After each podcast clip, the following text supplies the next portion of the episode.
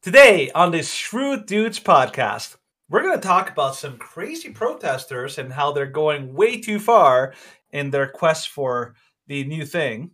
We're also going to talk about how Twitter, guess what? Twitter is now under new management and we are super excited. We're going to talk about all the crazy reactions to that whole little debacle. America is um, basically ha- got nothing. They're pretty much going to lose. So they're just throwing everything in the kitchen sink at uh, this upcoming election. Uh, food plants are mysteriously going up in flames. We're going to figure out what the heck's going on with that. Uh, several studies are showing that COVID is not a thing, and also that um, Canadian media thinks COVID is a thing. And finally, we're going to talk about um, a, a lesser known Canadian politician and how she is owning the legacy media. I'm excited to see it tonight, and I hope you are too on the Shrewd Dudes podcast.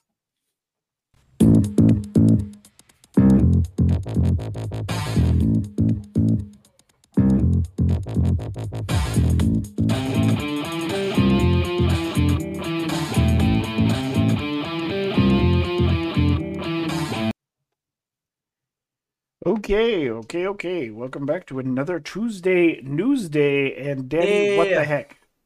I think that was like my best uh, intro yet. Actually, I'm actually pretty happy about that. What's COVID going on? is a thing. Oh, I. It's not. COVID it's is- not like dangerous or bad. No, no, no, no, no. What I'm saying is like you know, like the idea of like that COVID is that the wor- the world ending Oh, pandemic. yes. That COVID Okay. is like the end of the world. That we need to still be freaking out. That uh, you know, like you know, like you know, like Kermit the Frog running around, "Woo!" like that. Um, because they're basically saying like, yeah, like lockdowns, like you know, COVID is not as dangerous as we think it is. But the legacy media keeps trying to push that. Yes, it is, and that we have Yeah. to be be afraid. Be afraid. Oh yeah. No, I totally had that. Like over the weekend, I was, I w- I had these two people on, like the Canadian apologetics group. Mm, JoJo's group. Yeah. And they Yeah. were like, lockdowns are the greatest thing ever, and masks are the greatest thing ever, and the vaccines were the most wonderful thing ever. and Uh, like churches that didn't shut down were like are guilt Evil. are evil and guilty of heresy. And I'm like, okay, Guilt like let's grandma. just talk over a few things. Mm-hmm. And oh, like I had to call the one guy. I had to call both of them out because I'm like, this is not okay. Mm-hmm. No, because I'm like, okay, like is is going to church on like is doing church online like is that biblical? And they're like, in dire circumstances, yes. And I'm like, you realize that like in September, Afghanistan, Afghani Christians still went to church, even though at any moment people could like they could knock on their door and kill them all with AKs. They still went to church. You realize that the early Christians Yep. made catacombs so Mhm. they could have church even while they were being hunted like animals. Yep. But Mm. mm, I- Mm. a flu. And they're like, COVID is not a flu. And I'm like, well, by all rational criteria, COVID has It a basically bad- the same. It has the same death statistics as the flu. I actually explained that to somebody. Um, I explained to them like you know if you look at the actual 2020 numbers, the actual death toll, so to speak, of the fl- of COVID that year was essentially a, a really bad flu year. Mm-hmm. That's pretty much what it was. Yeah, That's just a bad flu year. Well, and yeah, I was like pointing out statistics, and I'm like, okay, like all the data shows the lockdowns were not effective. They're like, no, the lockdowns saved millions of lives, and every study that claims that the lockdowns were not effective has m- like methodical errors, and Prove they it. were like confirmation bias. And I'm like, there Prove are it. hundreds of studies that show that the lockdowns were ineffective. Are you trying to claim this about every single one? And they're like, yes, I am a scientist. And I'm like, you are a liar. oh boy. And I'm like, okay, Everyone's- like debunk this one. This is just the first one I found on Google. Mhm. And they didn't. They just like referred me to like this thread where they debunked or they attempted to debunk another study, and I'm like, and then they're It's like, not- oh, look at like the vaccine was so wonderful. Look at Ontario statistics, and I'm like, and look at Alberta statistics. It's not a Mm-hmm. universal accepted fact that the unvaccinated are more at risk than the vaccinated. and look at the British statistics, which are probably the most uh, accurate statistics Mm. they out are. there, and they show a completely different story. Mhm. Look at Israel statistics, where you have an incredibly amazing, um, uh, because like Israel is entirely Pfizer. Yeah. They're exclusively Pfizer, so you can get a very good read on exactly how uh, you know the unvaccinated and vaccinated did, and they did Yeah. not do that well. No. So the, the the one guy was like, "I'm a scientist," and the other guy is just like, "I will not engage with you because you prefer to believe misinformation." And I'm Uh-huh. like, "You realize that you were like, this is a dangerous attack on other Christians if you Yeah. try and make this claim." And he's like, "Why are you getting all emotional?" And I'm like, "Why are?" I'm like, "A, this is a text conversation, so you don't know exactly how I'm responding, and I'm being fairly matter of fact in that." yep. this is not a biblical response Mm-hmm. to attack someone like this. Mm-hmm.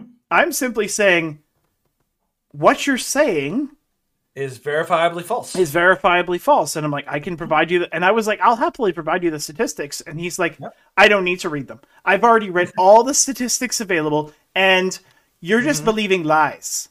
But I am, I am, I am so convinced of my position. that I'm super close-minded. I Mhm. mean, open-minded. But also, I, I am un, incapable of proving you wrong. Yeah. Hence, I'm just going to tell you, like, Google it. You know, like Yeah. that's what they always do. And I, By oh, the way, the, by- the by one, way, okay. I, I, I, I, really quick. I found out the difference between misinformation and disinformation today Mm, from uh, John Carpe. Apparently, disinformation is when it when you intentionally mislead people, and misinformation is when you do it accidentally. So M for mistaken and D for deliberate. deliberate. I was like, Mm.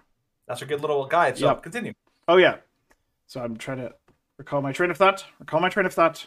You got this. Oh yes, So yes, yes, guy- yes. So I asked them. I asked this one Yeah. guy. I'm like, okay, fi- like final legitimate question to you because you're like totally distancing yourself, and you're like, I am the glorious leader. I am always right. Yeah. And so I was like, okay, are you okay with churches? Like, is it okay to make it mandatory to be vaccinated to go to church? And he's like, it should be, like, it should be up to the choices of the people. And I'm like, okay, well, that's good. And he's like, it also should be up to the choices of the churches if they want to mandate vaccines. I'm like, heresy, heresy. Yeah, pretty much. Yeah, pretty Then he stopped responding, and I'm like, "Yep, you're a heretic, Yeah. bud. You're a heretic." straight up. Straight up. And I'm like, "You can't defend that biblically."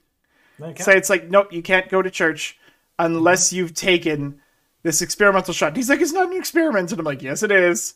Chapter and verse, bro. Chapter Yep. and verse. Anyways, so we've basically gone on this massive tangent about this conversation. This is a good little story. Though. It is This a good little exactly- story. This story shows what we're all about. The shrewd dudes, uh, and like both you and I, we're all about like teaching people not only how to think critically, but how to argue in a more effective way. That's Yep. that's our whole shtick.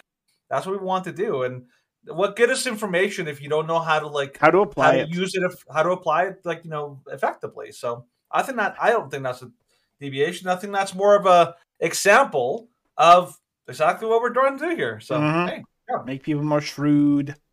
yay. Shrewd. Amen. Anyways, and we're gonna have another cover. s- Try and analyze stories and do a shrewd interpretation of them. So let's jump into story number one, which is kind of nutty. Let's oh, I just- love this. I, I I was like so excited when I saw this. I was like, oh, dang! It was Mhm. good. It was All really right. good. All right. So from Louder with Crowder, animal rights activist storms NBA court. Immediately gets put down by security. Like a calf by security. So we're gonna have to read the story from the New York Post, but here's the video because it's so good. all right. It happens really fast, so you got to be aware. Boom. Oh. Look her down. Oh, one more time, Steve. One more time. One more time. Well, here's the Twitter one. Oh, it's already in. Boom. Boom! Her down. Oh, it's so epic. And Where's the then one there's yeah, this is the other one, angle. So, so before you play this, like the thing is, it's super fast. So, like when you watch it, you're like, "Where did that person come from?" And then you realize they knew who she was, and and the guy, if you if you look there at the guard, he's watching her the entire time. Mm-hmm. He was literally sitting there like a lion about to pounce on the gazelle. And the second the gazelle like takes off, like boom, he's on. It is. It is. It was really epic. So here's this video. Watch, watch, watching her. This chick right here. Watching. Girl Guard. up the camera, and it is. He's like, "No." bam! Not on my watch, girl. Woo! Take it down. Mm-hmm.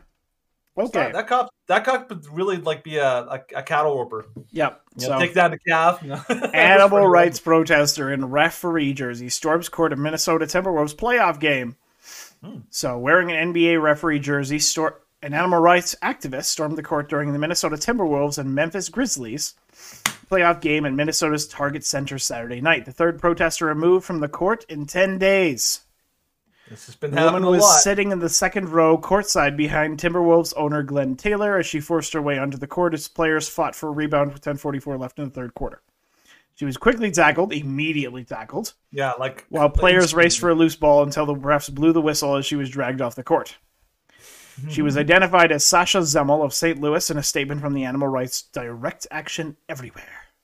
Mm. She wore a makeshift referee jersey with the number 5.3 displayed on the back in honor of the 5.3 million chickens killed after chicken. a bird flu outbreak at Rembrandt Enterprises, an egg factory farm owned by Taylor. The mm-hmm. organization claims she appeared to be wearing a maroon jacket over the gray jersey where she was tackled by security. she attempted to whistle to stop play as she approached Taylor at his courtside seat to issue a technical foul and ejection, along with a fine against Forbes' richest billionaire in Minnesota. this is the third protest at the Timberwolves game orchestrated by the organization. Okay, okay. So, so uh, they talked about this on Louder Crowder. I loved it, but like what they what they said is like she had a plan. She was literally she thought I'm gonna run onto the court, I'm gonna blow a whistle, and like you know, like like you know, uh, hit, hit, like you know, I will have, like- control play. and I will control the play, and everyone's just gonna be like, oh, I guess they're, they're referee. Oh, we better do what she says." Referees could just And run onto the field because apparently they Yes, sit apparently. stands. Just what like no one's gonna notice that she just came off the stands, like ran onto the, the, the court off the stands, and then she's like her her master plan was to like Yeah. like you know to to have like a technical foul on the owner, which totally Re- reminds me. It, it totally reminds me of the the kind of hmm. Facebook clips and YouTube reels, like little audio track where it's like, no one's gonna know. They're gonna know. Gonna know. like- No one's gonna know. They're gonna know. And then eventually it says, how would they know? When this one it's just like, oh, they know. It's like they knew before you even touched the court. It was crazy. It was great. But like the fact that she had like this this kind of stuff happens in seconds, and she had like this elaborate plan, like a five step plan. yeah. And uh, like sometimes you actually wonder, like like these people are like legitimately have no sense of reality, Mhm. none. Yeah, completely detached from reality. It's crazy. I would just I would love for them to be like, try this at a hockey game. Well, there's a reason you- that you can't. You basically do not have protest. Like you can't do this at hockey games, is because you'd have to jump over the. You'd have to jump over the glass. yeah, You'd fall thirty feet onto the ice. yeah. So there are no protesters. That, That, that is why you don't have on it, ice. and you also you also don't have streakers on the ice Yeah. because it is darn cold out there. You're gonna freeze your. actually You're reminds me sharp. of um reminds me of an episode of Malcolm in the Middle. Where you Whereas, jump on like- the ice. No, he didn't jump on the ice, but he purposely sabotaged his like uh his rec league team because he tried to bet on them. And then he purposely Okay. he was the equipment manager and he like purposely sabotaged like unscrewing their skate blades and such. and then when they found out, they dragged him naked behind the Zamboni for 20 minutes. and he's like, "How you doing there, Francis?" And he's like, "Cold." Yeah. All right, well, you got into the next public skate time. That's in 20 minutes. okay, I deserve this. That's a good punishment, actually. Yeah, it was it was pretty funny. I was like, okay, like this is this is quirky and funny. But this is like like, this is not the only activist to be making headlines this week. And the other activist this week Was, was even more crazy. was even more crazy Hmm. and has possible dangerous outcomes later on. So, pictured climate activist 50 who died after lighting himself ablaze in front of the Supreme Court on Earth Day wrote 422 2022 and a fire emoji, emoji in a Facebook post from 2020. Wynn Bruce of Boulder, Colorado set himself on fire in the court's plaza. He was a Buddhist and often posts about climate change on Facebook. Last year, 2020, he wrote the date 42222 and a fire emergency emoji under a post. Police are investigating and have yet to reveal a motive for his actions. Really? Um, I'm gonna go with crazy. Yeah. A That Buddhist priest who knew him said his death was not a suicide but a deeply fearless act of compassion. Of course it was. So, yeah, in May 2019, well, that was for a different reason. Mm-hmm. So, a climate activist who died. Uh, he lit himself on fire on the court's plaza at around 6:30 p.m. Friday. He suffered critical burns and was pronounced dead at a local hospital hospital on Saturday. Wait, you die if you set yourself on fire? Oh, what? What the crap? Yeah. So on. October Look 30th, 2020, he shared a link to an online class on climate change offered by X edX, a free online course pro- program. Last April, he went back and commented 411 422 22 along with a fire emoji. emoji. Why do I keep saying emoji? I don't know because it is an emergency. It was an emergency. Surveillance footage of the immediate aftermath of the fire show police officers as they attempt to calm Bruce, who can be heard screaming, "No duh." oh, this hurts a lot more than I thought it would. Yeah, so this is this dude who set himself on fire. He already mm-hmm. looks a little wacky, but this was mm-hmm. his post. Little whack So October 30th, 2020, and then commented with this. So this is a little picture of what's going on. This is a Buddhist priest who knew him, saying, This guy was my friend. He meditated with our Sangha. This is act is not suicide. It was a deeply fearless act of compassion to bring attention to the climate crisis. We are pierce- piecing together info, but it, he had been planning it for at least a year. Wynn Bruce, I am so moved. It's like, oh my gosh, you shouldn't be moved. Yeah. You should be, hmm. There's I mean, a go- go to serious problem with this. Go to the image above um, above this one. Yeah. Click on that. Uh, like this guy is just like insane. Like what he does. Oh, like completely. basically, like you can you can you can scroll through them on the bottom there. But basically, like this guy, um, essentially, like you know he, uh, like this is the thing. Oh, like you know a- he basically, last a couple years ago. was that the other one. No, this is the guy. This was the 2019. He lit himself on fire in a field. Oh, okay, okay. Um, now I will say this: I have heard of Buddhist uh, monks doing this, and, historically, like this, I, I have heard of like you know, uh, and but they they were usually like like almost like in a more crazy Buddhist kind of pose Mhm. where they light themselves on fire, but they're in a they're in a meditation pose, like they're like sitting with Yeah. their legs crossed and their hands down. And they basically like you know they don't even move. They're they're, they're just completely serene until basically they die because fire kills. Go figure. Um, but like I, I don't know what he was trying to accomplish. Like there's some sort of insanity in the climate change crowd. Yeah. Where they will do things that make no sense. Like here in Alberta, there was uh, an incident at a I think it was a Hutterite uh, turkey colony Oh yeah, and they yeah they had like some back. climate yeah they had some animal rights activists and they, they, just basically like they, they had a sit like, in. broke in they broke into the actual like you know turkey thing and all that and then they negotiated so to speak uh, with uh, the police and all that and they basically ended up taking a bunch of turkeys that ended up getting killed anyway They had a they had a sit in. What they Yeah. did, they had a sit in, and the Hutterites called the police because Mm-hmm. they're like, "Well, we're not going to remove you by force because we're not violent."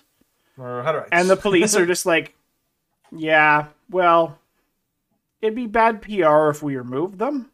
Hmm So, how about Police you just how about you give them a turkey, and then they'll leave? a couple turkeys Because we talked to them and they said they'd leave if you gave them a turkey each. And the Yeah. rights are like, you're legalizing theft Mhm. for these animal rights activists. The police are like, yeah, we know, but this is but much easier this is us. easier than forcibly removing them. And you Mhm. guys are not going to be forcing them out because then it'll be a it'll be bad PR for you a little bit, and you guys are by default nonviolent. Yeah, and then you have like the crazy like climate climate um, um, protesters Mhm. like that. That those are the animal ones. Then you have the climate ones. I'm one of my one of my favorite scenes.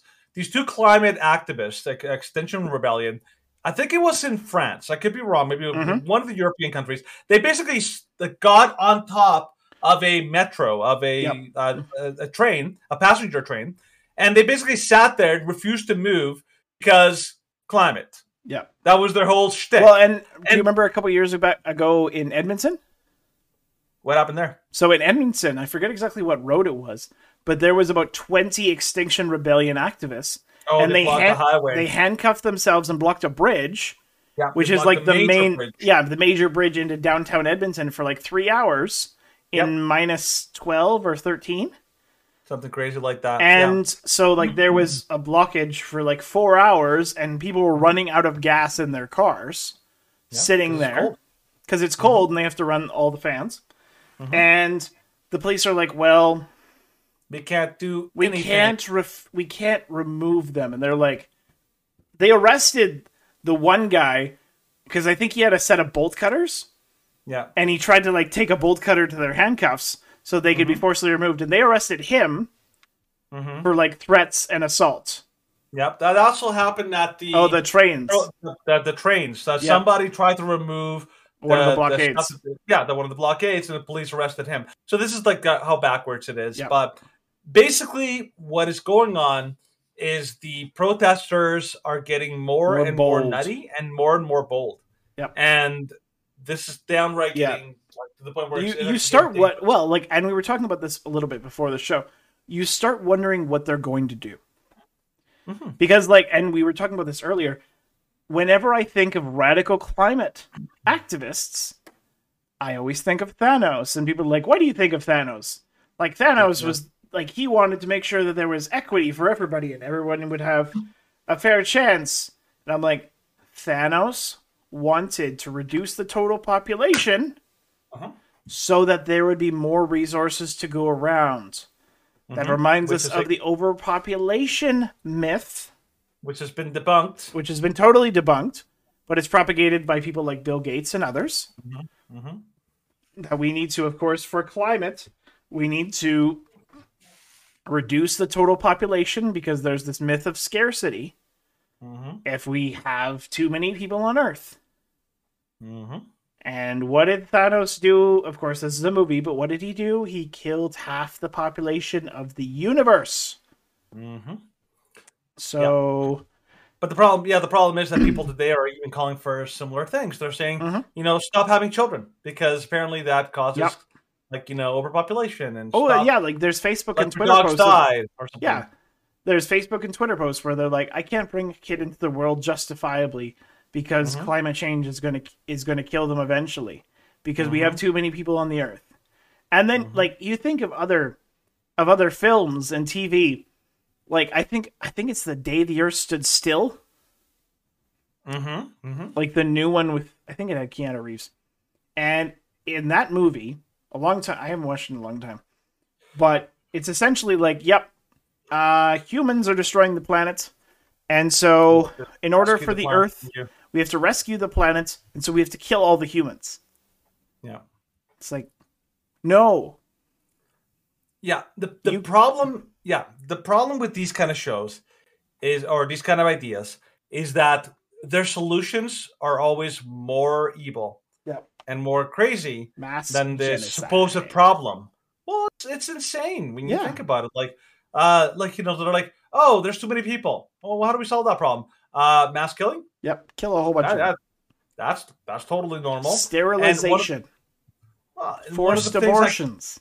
yeah, one of the things I hate about the climate alarmists is that most of their solutions would result in the death of like millions of people. Mhm. Like even if you think about like not allowing developing countries like Africa or like the Southeast Asia to have like you know like like better electricity and and um, power, then they're basically you're basically forcing them to die because Well, if you or, say like oh, or even if you think about like the notion of carbon neutral, like Mhm.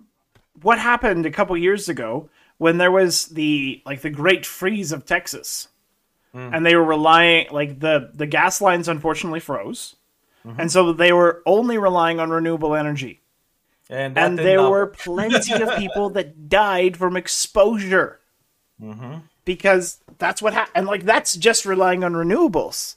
Mm-hmm. It's like, well, renewables are not carbon neutral.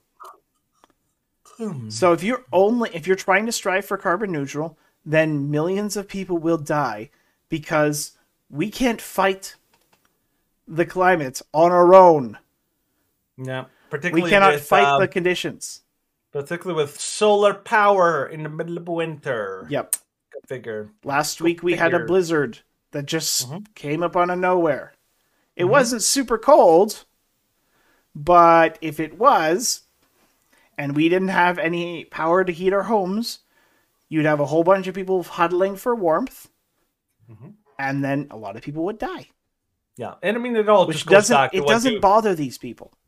No, it goes back to what you said at the beginning. Like the people, these people that you were talking to, they're basically like, nope, nope, nope, nope, nope, nope. I'm right, I'm right, I'm, I'm right, right, I'm right. wrong. And and, And this you have to what, think of my my plans as though they are supreme. yeah, my plans are unquestionable and perfect and Mhm. and have no And flaws. whoever gets hurt so well. yeah, it's it's all for the greater good. Yeah. That's basically the whole uh, whole It approach. But we do have to anyways, move on. Speaking of the greater good, Yeah, speaking of the greater good, someone who has denied and defied the overpopulation ideal. Let's talk about Elon Musk and his buying of Twitter. Elon, Elon, Elon, Yep. Elon. Well, I always I always go back to all hail Elon. I I've been using it since man. the beginning. I know. So Yeah. this is Joe Rogan This is the responding reaction. Hey, don't give it away. Just let him go. Let him Okay. go. Just get in there. just to let you Full- know, full screen not it. safe for work. Full screen it. Okay, fine. Not safe for work, just letting people know. This is where we find ourselves with Elon Musk about to buy Twitter. Yeah, I saw that. Apparently, it's did. going It down. happened. It happened. Oh uh, shit! What? Oh shit! The press release has been announced. Elon Musk just bought Twitter. We got a movie star cut type of a superhero. It's like a movie. Like if you had a movie and there was Oh boy. Yeah. Elon, so so Joe Rogan is a huge fan. Like he loves Oh, Elon yeah. Musk. Um, thinks They very smoked weed together. And, uh, oh, I would not be surprised. They're Oh no, there's there's a video of him in the studio and Elon is just like blazing at his phone. I'm like, okay, that's kind of dumb, but it's also funny. Uh-huh. So Twitter officially accepts Elon Musk's buyout deal on Monday, April 25th, which is yesterday. Good times. Come on! Ba-da-dum-bum-ba-ba-ba. Enough. What? I'm I, I, I'm not I, allowed to be it's excited it's about good. this. It's good. I am It just took up excited, a man. long time. Why are you not it out. excited? That's your fault, I am excited. I'm Mr. Chatty. I'm more repressed. ah, yeah, yeah. You shouldn't be. This is a big move. I'm, go on. I'm happy about it. Good. And- you definitely sound like it. Just for those, so just for those, about- we have a Twitter account. Hmm. So this is our Twitter account, the Shrewd Dudes Podcast at Shrewd Dudes Cast, and we try and post the podcast links Hmm. on Twitter. So just to keep people informed, we don't Very post cool. a lot of the clips on Twitter, at least up until this point, because Twitter Maybe in the future. yeah, we'll probably start. I'm gonna try and be more on top of that, but I work long hours, and so I can't post as much as I want to. You're a busy man. I know. So they accepted the bio deal of 54.20 per share on April 25th. CEO mm-hmm. Parag Agrawal said that Twitter has a purpose and relevance that impacts the entire world. Deeply proud of our teams and inspired by the work that has never been more important. so Bret Taylor, Twitter's independent board chair, said the Twitter board conducted a thoughtful and comprehensive process to assess Elon's proposal with a deliberate focus on value, certainty, and financing. The proposed transaction will deliver a substantial cash premium, and we believe it is the best path forward for Twitter stockholders. Well, And also for ourselves, because we were going to get sued out of oblivion. yes. They So were going to get for sued for those who do not know, Twitter, I think it's this Thursday. Mhm. They were facing. They had to do like a a financial report, Yeah. and, And if, if- they didn't accept his deal, the financial report would reveal that like the real and actual stock price for Mhm. Twitter would be like thirty dollars.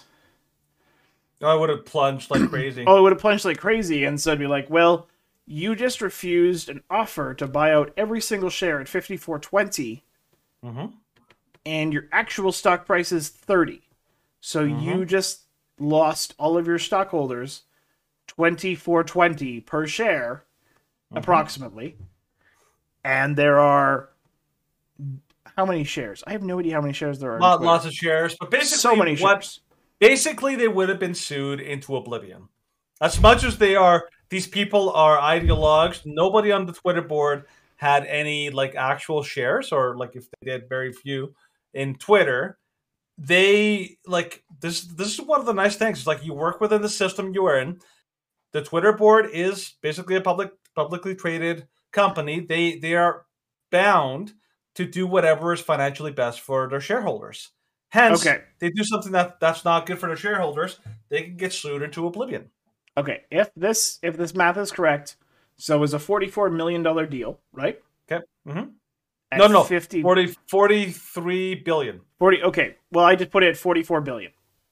Forty four billion divided by point two means that there are eight eight hundred and eleven million shares. Mhm. That's a lot of shares. That's crazy. I had no idea there were that many shares. But Don't quote us on that, by the way. You're just guessing. Okay, yeah, that is just like a basic guesstimate as far as like using those two figures, which we know. So, in the statement, Elon Musk said free speech is the bedrock of a functioning democracy, and Twitter is the digital town square where matters vital to the future of humanity are debated.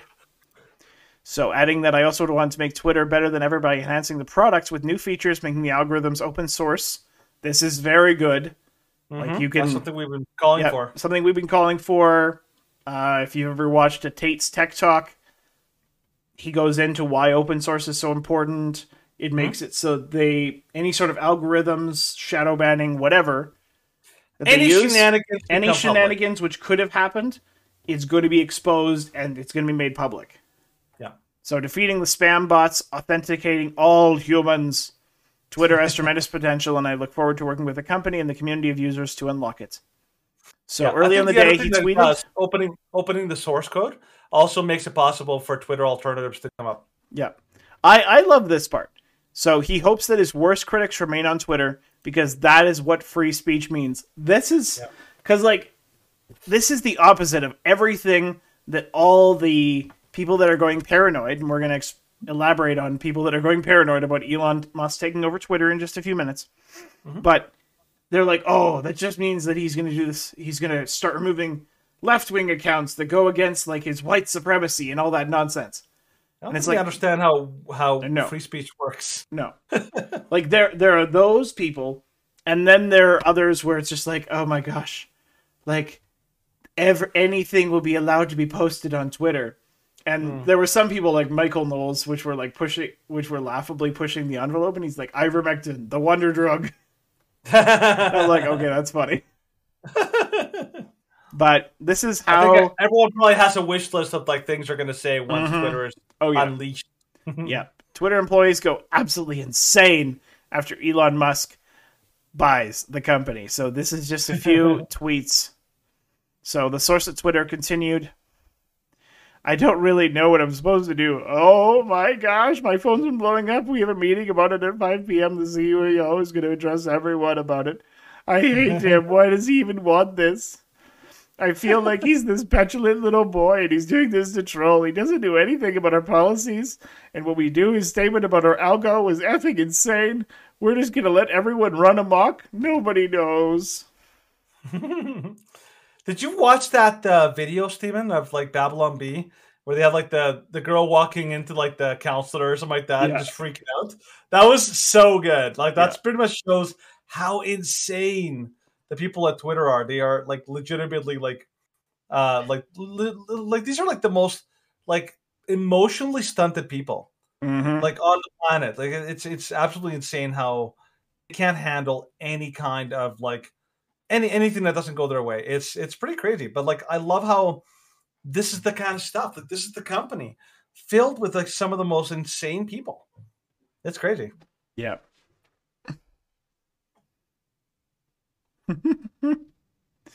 Just going through all these things.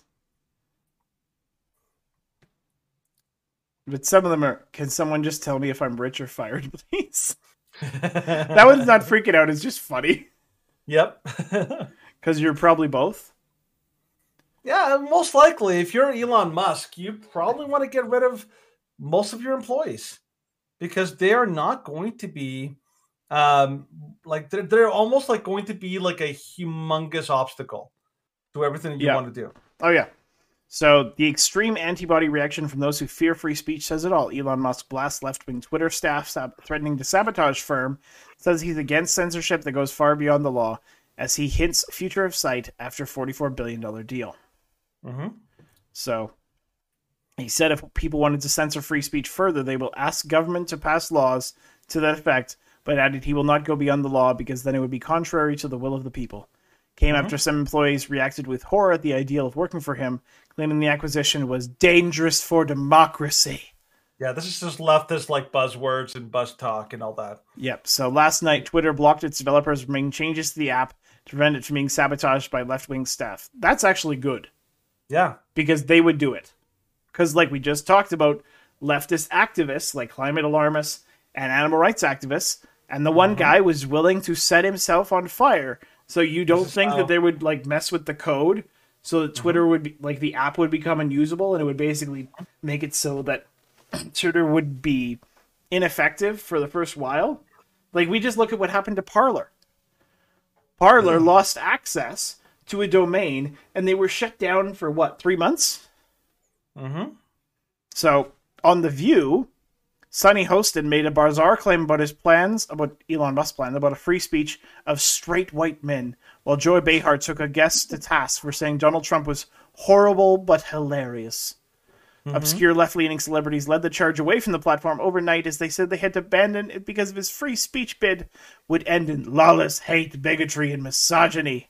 Oh boy. Ugh. this is the, this is the whole thing with uh, with uh, companies like Twitter, like like companies that are leftist, like you know, have like extreme leftist views. They believe that censorship is important, and of course, it's all about like it's all about like you know, it's all done under the guise of protection, safety, Mhm. keeping people safe. Yeah. But really, what it is is about control and power. It's they get to control the, the message. They get to control They what is said. control what is said and what what is put forth. Any opposition to the message gets shut down. This is exactly the kind of things that they do in China. Communist China does not allow any any competing messages or any like contradictory like you know information to get Mhm. to their pop the people. And so they use extreme censorship. Yeah. Censorship is never a tool of uh, a free society or a free government. A government that um, that is trying to control and to deceive and to manipulate his population. The tool, the most amazing tool that they use, is censorship. And this is why Twitter has become an uh, an unusable, un, Mhm. un- completely unusable social media platform. This is why nobody really uses it anymore because it became boring. It's like nobody on there is really. There's no discussion. There's no actual. Yeah. Like Twitter is basically unusable right now for most people. Oh yeah, totally. Because anybody who actually says anything which is the mildest bit controversial on Twitter has Mm-hmm. their account suspended, like the Babylon Bee, like Charlie Kirk, like Libs of TikTok, like Alex Jones, like Donald Trump, like Mm-hmm. Sargon of Akkad. I could go on and on and on. Now they keep going. I'm not going to keep going.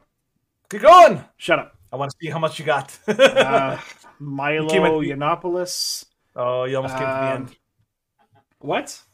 I, I I figured you probably like you know ran ran all the ones that you had. I, I had a f- couple more, but that was about it. I There's quite a bit, yeah. But yeah. like there are a lot of conservatives Mhm. who have been removed because they go against what the left views as the established cultural narrative. Mhm. And so this like Twitter was meant to be like initially it's meant to be this public discourse in which people can have really quick conversations and make their points quickly and you don't have like the mass like Facebook sometimes when you have people on Facebook and they'll say, "All right, I'm going to post you a novel," and it's like, okay, that's too much. Like I, I do get annoyed when you post like three paragraphs and people are like too long, didn't read, and it's like you arrogant dick. I posted three paragraphs. I didn't post four pages. Mm-hmm.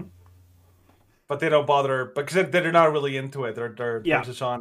Mm. But uh, the thing with with the, thing with Twitter though is that um, Twitter has basically become a way to get uh, important information out Yeah, to the masses. very Because it's, unlike unlike Facebook, unlike um, YouTube, uh, Twitter is famous because of something being able to go viral. That's the idea. It just gets it spreads like crazy, but Yeah. it becomes very popular and all that. The the problem is like you know. So what do you think like about the idea of free speech? Like, what do you think would be a good way for for Elon Musk to do the free speech thing? Because obviously, free speech is a difficult thing. You can't just let everything on, can you? Yeah, no, Like any any any like people can like can people post anything on on uh, Twitter? Like no, like I mean, well, like has it's, it's limits, cl- right? there has to be like minor limits. Like, of course, you cannot you can't deliberately sa- slander someone. You Mm-hmm. cannot threaten someone. You cannot Mhm. incite like all these things which are already laws. Mhm. It's just saying, okay, Twitter went too far in saying that if you go against the establishment narrative, then you can be taken off. Like saying that the 2020 election was neither free nor fair. That'll get you taken off YouTube. That'll get you taken off Twitter. Saying that ivermectin works against COVID, which it does. Mhm. That'll get you taken off Twitter. That'll get you taken off YouTube. Mhm. Like these establishment big tech giants have had their way for so long that anybody who contra- anybody who goes against them or anybody who would be going against them Mhm. has moved on to other platforms and then they're just like oh well i had left twitter a long time ago or i hadn't been posting anything serious on twitter because twitter's kind of a joke platform but now twitter has the potential to be the main Something- dominant sphere of public discourse I mean, it, it could actually make a comeback. Oh, with, I- uh, I'm fairly certain Musk it will. Using it, yeah. And here's the thing: all he has to do, I mean, obviously it's- Mhm. it's complex, but what he has to essentially do is he has to create, and all like people talk about like, well, how much is how much is too much censorship, how much is too little censorship, like that balance. Like, really, all he has to do is he has to really just simply he just has to make a very clear set of rules. mm-hmm. The problem with social media, with Facebook, with Is YouTube, with all these other ones, is vagueness. vagueness and one-sided like we we we didn't investigate this we didn't look into this on the show but there was a seg there was a tweet which said like activate kill squad against the libs of tiktok and Yeah. twitter said that that was within their code of conduct No problem. and it's like what Mhm. merely like merely get saying that like i think twitter tried to say this against like rand paul where rand paul was like okay like dr fauci is a liar and a fraud and twitter like warned him Yeah. and so like because in congress it was also like dr fauci was like oh like saying that i'm a liar and a fraud that is tantamount to sending kill squads against me Mhm. And it's like no No, no, it's not fair. that's It's not cause and effect bud Yeah. So the the thing, all he has to do is really create a set of rules and a set of enforcement that's objective. That's really it. It's not it, you. You just swap the word subjective for objective, and you're done. Basically, say, okay, you're not allowed to threaten somebody, Yep. and you actually define what threatening means. Mhm. Like, okay, I think you're, you know, I'm going to come to your house and kill you. Banned. Simple. That's a threat. It's like Banned, you're a, reported to police. yeah, you're a doo doo head, and I don't like you. Okay, that's not a threat. That's mean. Grow a spine, block them, but Yep. that's not that's not a threat, right? Yep. It's not that difficult, and then everyone gets treated equally. Well, and like people Yeah. forget that, like, because I've been on Twitter, people Mm-hmm. forget that the block and the mute button exists. yeah, Like, I muted a ton of people because all they would do on every single one of my tweets, because I would tweet, like, I I was fairly active as a pro lifer on on Twitter, and that was like my main domain for a while, Mhm. and I would have people like trying to get my account suspended Mhm. by posting pictures of aborted fetal remains and then reporting the post. And so Twitter would flag them all and hide them all. And so I would get no traction whatsoever because every single one of those posts was flagged. And so I'm like, okay, well, I'm going to block and mute you.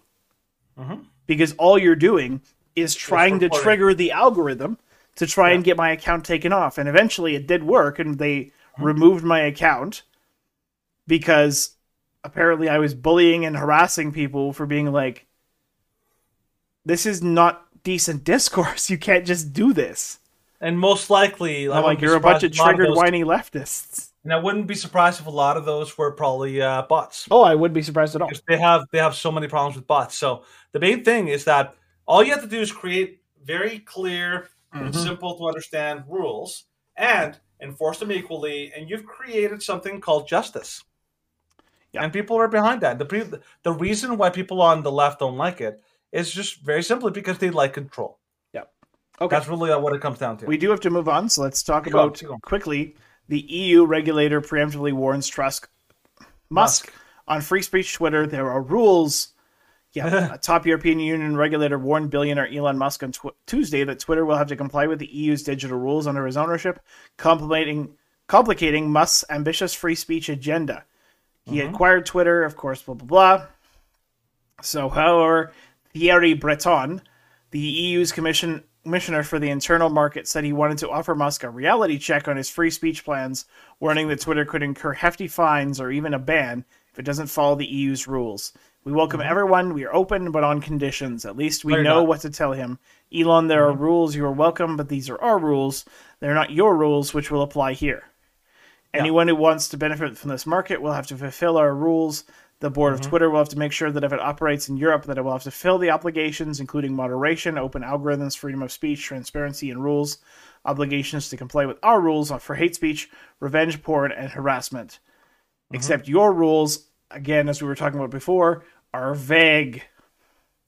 Yes, the, and this this breaks you to the the real problem, which is that every single company is not working in a vacuum. They they are working with governments that are actively uh, putting pressure on these companies to comply. Like you have to follow their rules. You have to ban, ban, ban. It's like you know, like you have. this is why Parler was taken off of uh, Twitter supposedly is because they weren't being aggressive enough in their censorship. In other words, Yeah. any company that doesn't doesn't toe the line is attacked. Yeah. And so, yeah, and the problem is with like you know with Europe, their whole shtick. It's like just like in Canada, they're trying to argue about. They're trying to make the whole whole thing about hate speech. And by the way, I, I want to do a I want to do a segment on uh, Thursday about hate speech and how it's completely and total. Like you cannot have free speech and Yep. hate speech. They are compl- they're either or. It's you either have free speech or you have hate, Hate speech. speech. There's no there's no spectrum. Yeah. And we, we And can talk no- about that on Thursday because that's, That's a Thursday thing. that is a Thursday thing for sure. Yes, But we do have to I, yeah, prefer free speech. Yeah. yeah, prefer yeah, free speech is better. Mainly, of course, the basic rendition, because who defines it? Who Mm-hmm. defines what hate speech is? Who defines what offensive terminology is? The Yep. government, and the government can't be trusted. But we'll go into Ugh. that more on Thursday. We do have to switch into a brief discussion about Marjorie Taylor Greene. Hmm, that So federal, I know she's very interesting. She's federal judge refuses to block effort to disqualify Marjorie Taylor Greene from office under Fourteenth Amendment insurrection prohibition. Hmm. so loyalists to Donald Trump, Marjorie Taylor Greene cannot block efforts to disqualify her from running for re-election on the grounds that she allegedly engaged in insurrection. A federal judge ruled. The ruling itself does not itself stop Greene's re-election campaign, but it means a federal court will not grant Greene's lawyers request to end run a challenge submitted. Oh, request to end challenge submitted by Georgia Secretary of State Brad Raffensperger addressing that accessing that question. A challenge brought by five Georgia voters, five Georgia voters, will now go before an administrative law judge in Atlanta on Friday. The case involves a whirlpool of colliding constitutional interests of public imports. District Judge Amy Totenberg, a Barack Obama appointee, who is the sister of NPR legal correspondent Nina Totenberg, wrote in a 73 page opinion The novelty of the factual and historical posture of this case, especially when asserted in the context of a preliminary injunction motion reviewed on a fast track, has made resolution of the complex legal issues at stake here. So, when was the last time this was used? I don't think it actually goes into it in this argument, but it's nonsense. Well, let me let me see if I can really basically summarize it. There is a a, a kind of like a, a provision in the Constitution that basically says that anybody any any lawmaker who is Mhm. guilty of insurrection cannot run or It's a it's a portion of the Fourteenth Amendment. yes The Fourteenth Amendment is basically like it's been used for all a whole bunch of things that are like that's not how that should be used. Like the Fourteenth Amendment is also how they justified Roe versus Wade, mind you, because it's the right to privacy, and it's like the Fourteenth Amendment is like exceptionally vast in what it does. Mhm. It did a lot of things. So the Fourteenth Amendment was made uh, directly after the Civil War, Mhm. uh, and it tried to address pretty much all the all the like leftover things that needed to be addressed. Like one of them was ending slavery, Yes, but uh, more importantly, one of the things that is, is relevant for us for that relevant for us in this because- discussion. because the uh, a lot of the uh, lawmakers who were part of the South, the Confederacy, uh, they had basically engaged in you know basically an insurrection, so Mhm. they wanted to make sure they can't run again. So that was made as a protection. A penalty The pro- for doing these things. Exactly. So the problem here is this is why they did. This is why they called the Capitol uh, like like the An whole thing insurrection. an insurrection. Yep. It's not an accident. It was all by design. They really set it up that It's way. literally because- just because if you if you speak it enough, then it will become part of the public parlance. And if it's Mm-hmm. public, it's part of the public parlance. Then it's like, oh well, if they were part of January sixth, then they commit they were part of an insurrection. If they're part of an insurrection, then they should be legally barred from running or holding a public office of any sort. Which is more broad than you might think. That prevents them not just from being like municipal or federal or state leader, that Mm-hmm. also prevents them from being a county sheriff Mm. or pretty much any public office. any any public office which requires there to be requires you to be nominated or people to vote on it. This Stephen, this seems like um, almost like a desperate move. Uh, any idea why they're they're they're, kind of relying on this kind of desperation? Any- They're, well, they're pub, they're there's a couple different reasons. The first Hmm. off is that by all available metrics and by all available polls, they are going to be absolutely shellacked Hmm. in the November election, and they're also by all public polls, they are going to be absolutely shellacked if Mm-hmm. a certain individual runs in 2024. Mhm. It's going to be huge. Well, I mean, really, there's two of them, that, Okay, but yeah, both Don of them are, are incredible. Yeah, Yeah, but, But, they're like, you know, like- but saying that like you wonder why we're talking about Marjorie Taylor Greene. Marjorie Taylor Greene is a senator from Georgia. It's like, Mm-hmm. okay, well, why are they doing this against her? She's just one person. They're doing it against her because she's seen by the left as like the the Republicans wackadoodle.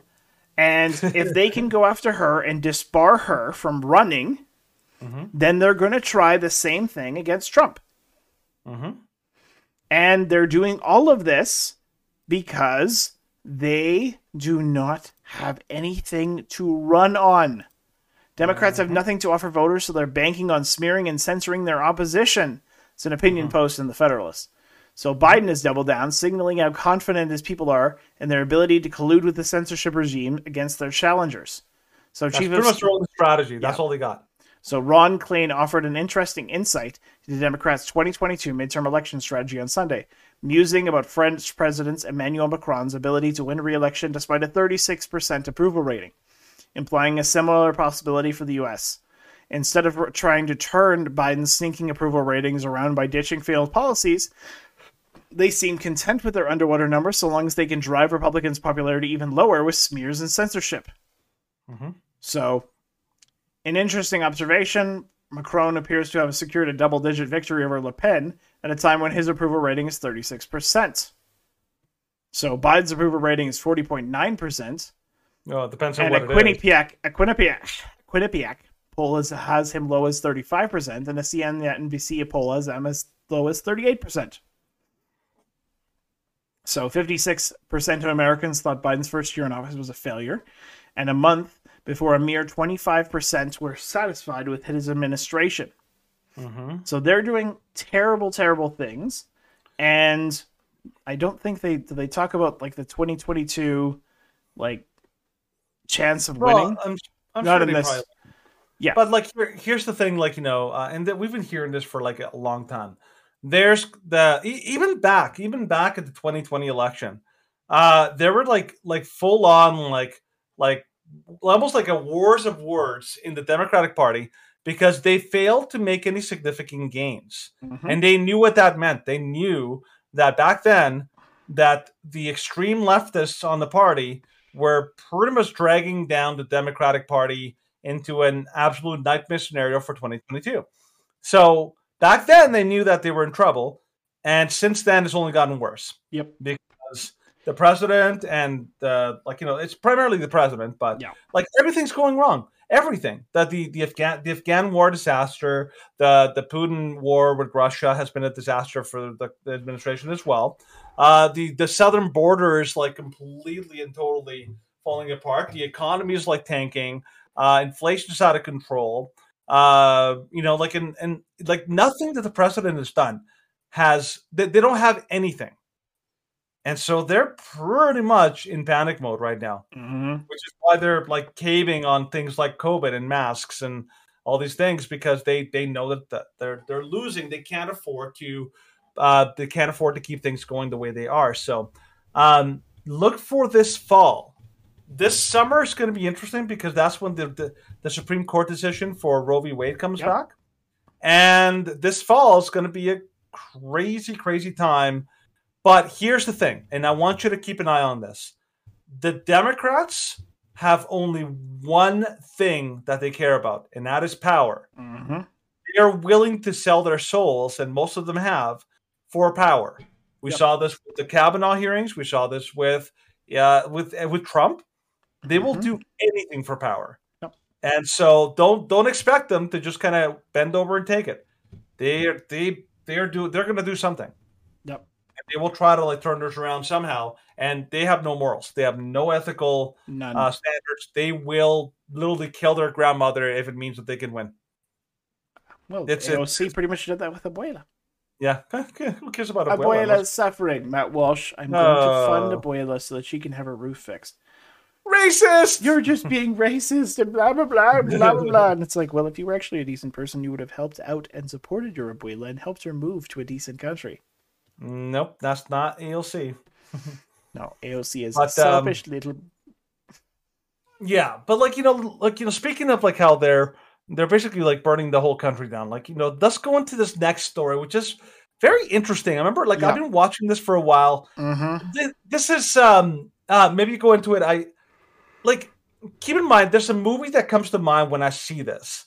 A movie called uh Mission Impossible Rogue Nation. Mm-hmm. which is about this secret, like you know, organization that's working behind the scenes, and it's pretty much like causing all sorts of like chaos and destruction behind all over the world. That seems unconnected, but no, they actually have a an actual plan of what they're planning. Now, that's movie. That's like you know, very Yeah. like high end conspiracy.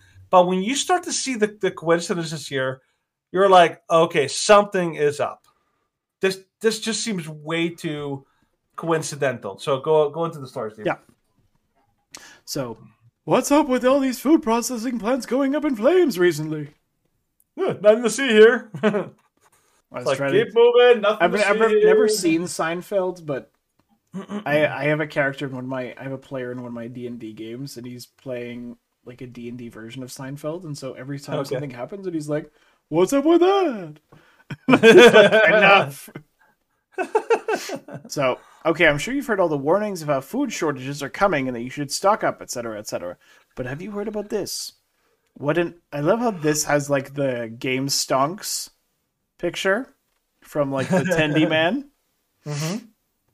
So this is an odd coincidence. 18 United States food processing facilities burned down in the last six months. Azure Standards HQ burned down yesterday. Hmm. So that has pictures and snapshots of all of these. So I've linked to most of these below, and just in case you think I'm nuts.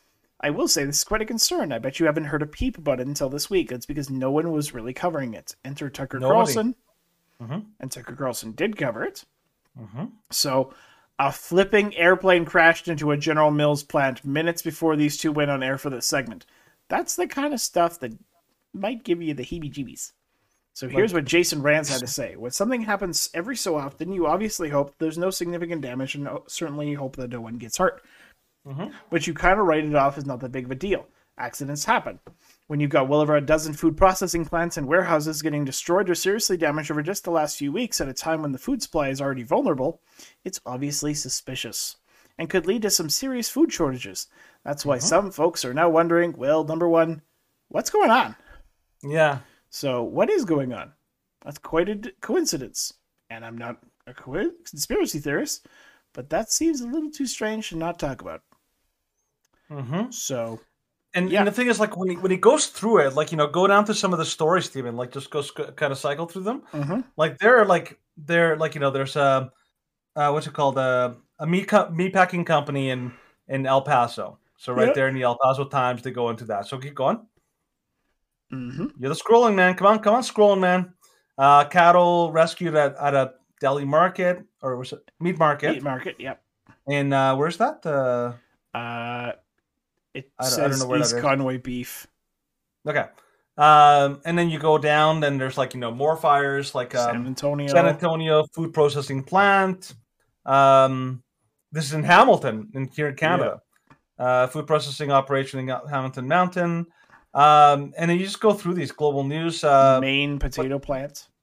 hmm So as you go through these, you realize, okay, so something very important for for you to know is that the way that um, um I remember like there, there was a scene I remember watching in uh what's it called um uh Catch Me If You Can. Uh you know, this is um An Uh, uh, Leonardo- Leo DiCaprio. yeah, Leo DiCaprio. But basically, what the what in the, in the movie, the the girl kind of walks him through and says, like, yeah, okay, the the United States is divided into sections, and each section is responsible for their own kind of banking and all that kind of stuff. The same thing happens with food. Food is divided into like you know entire sections, and like you don't have massive amounts of factory in every single state. You have one major food packing or packaging kind of plant in in certain areas. And so when one of these goes down, it puts a ton of strain on the others that oftentimes they can't handle. So the problem here is that these packing plants serve like millions and millions of customers. And these are not small losses. These are like they they they put they put these companies back, these uh, food uh, preparation companies back for like like months at a time, if not years, depending on how long it takes to rebuild them. So it, it's very concerning because this this is the kind of stuff that seems to be very like um, almost orchestrated, and this is the problem. This is like fuel right here for like conspiracy theorists, but this is Mhm. not like to see this It's worth many. it's worth mentioning. Like yeah, we don't know what's go we don't know why these are happening. Like it's it's said in one of the articles the majority of these fires have been ruled to be arson, they always are. and it's like okay. And then you get a Big question crashing. is oh yeah the plane crash is like what? Oh, by the way, that's not just one. There's two. There's at least two planes that have crashed into one of these food processing plants. Talk about crazy like coincidences. That Yeah. just seems almost like way too It's a little Too too, it's random. it's too random and too wacky. And it's Mhm. like this is this is seriously out there stuff. yeah. But we don't know exactly what's going on. We're just trying Keep an eye to- on it. keep an eye on Look it and it. bringing it to your attention. I by the way, I somebody somebody did sh- uh, share something with me that I uh, somebody here in Alberta. Uh, I mean, the avian flu. Like, remember how like that that Yeah. crazy activist was talking about like, oh, they killed all these birds and all that. Uh, somebody here in Alberta was saying that uh, a lot of these uh, chicken farms and like all these animal farms have been ordered to basically kill or cull like massive amounts of their birds, whether or not they're infected. And they're saying like this is going to put them back like Yeah. like two years. Mhm. And I'm like, okay, so you have like these food packing plants in the states and Canada that are being mysteriously like you know destroyed, and then suddenly you also have this bizarre amount of like uh, forcible, of uh, forcible termination of forcible food termination of food products and like animals. All of this is like holy crap! Like the, it's almost like, and I and, and just this is uh, of course just speculation, but like here here's the problem: what if this is deliberate? This is deliberate this is to try to and create create a food shortage that increases dependency on government. Oh, or more than that, creates a crisis that the government can then use for some ulterior power. Like it's it's yeah, it's we're getting to an age where like there's just too many things that are happening that are Mhm. difficult to ignore. So, Yeah. anyways, go on. Well, as as Michael Knowles says, conspiracy theorists are only are separated from conspiracy facts by about six months. So we'll see. We'll keep an Mhm. eye on it, and we'll tell you Keep the an eye new on it. developments. Mhm. But something that we do know, and went from conspiracy theory to conspiracy fact, Mm-hmm. is yet another study provides yet more evidence that COVID lockdowns did not work.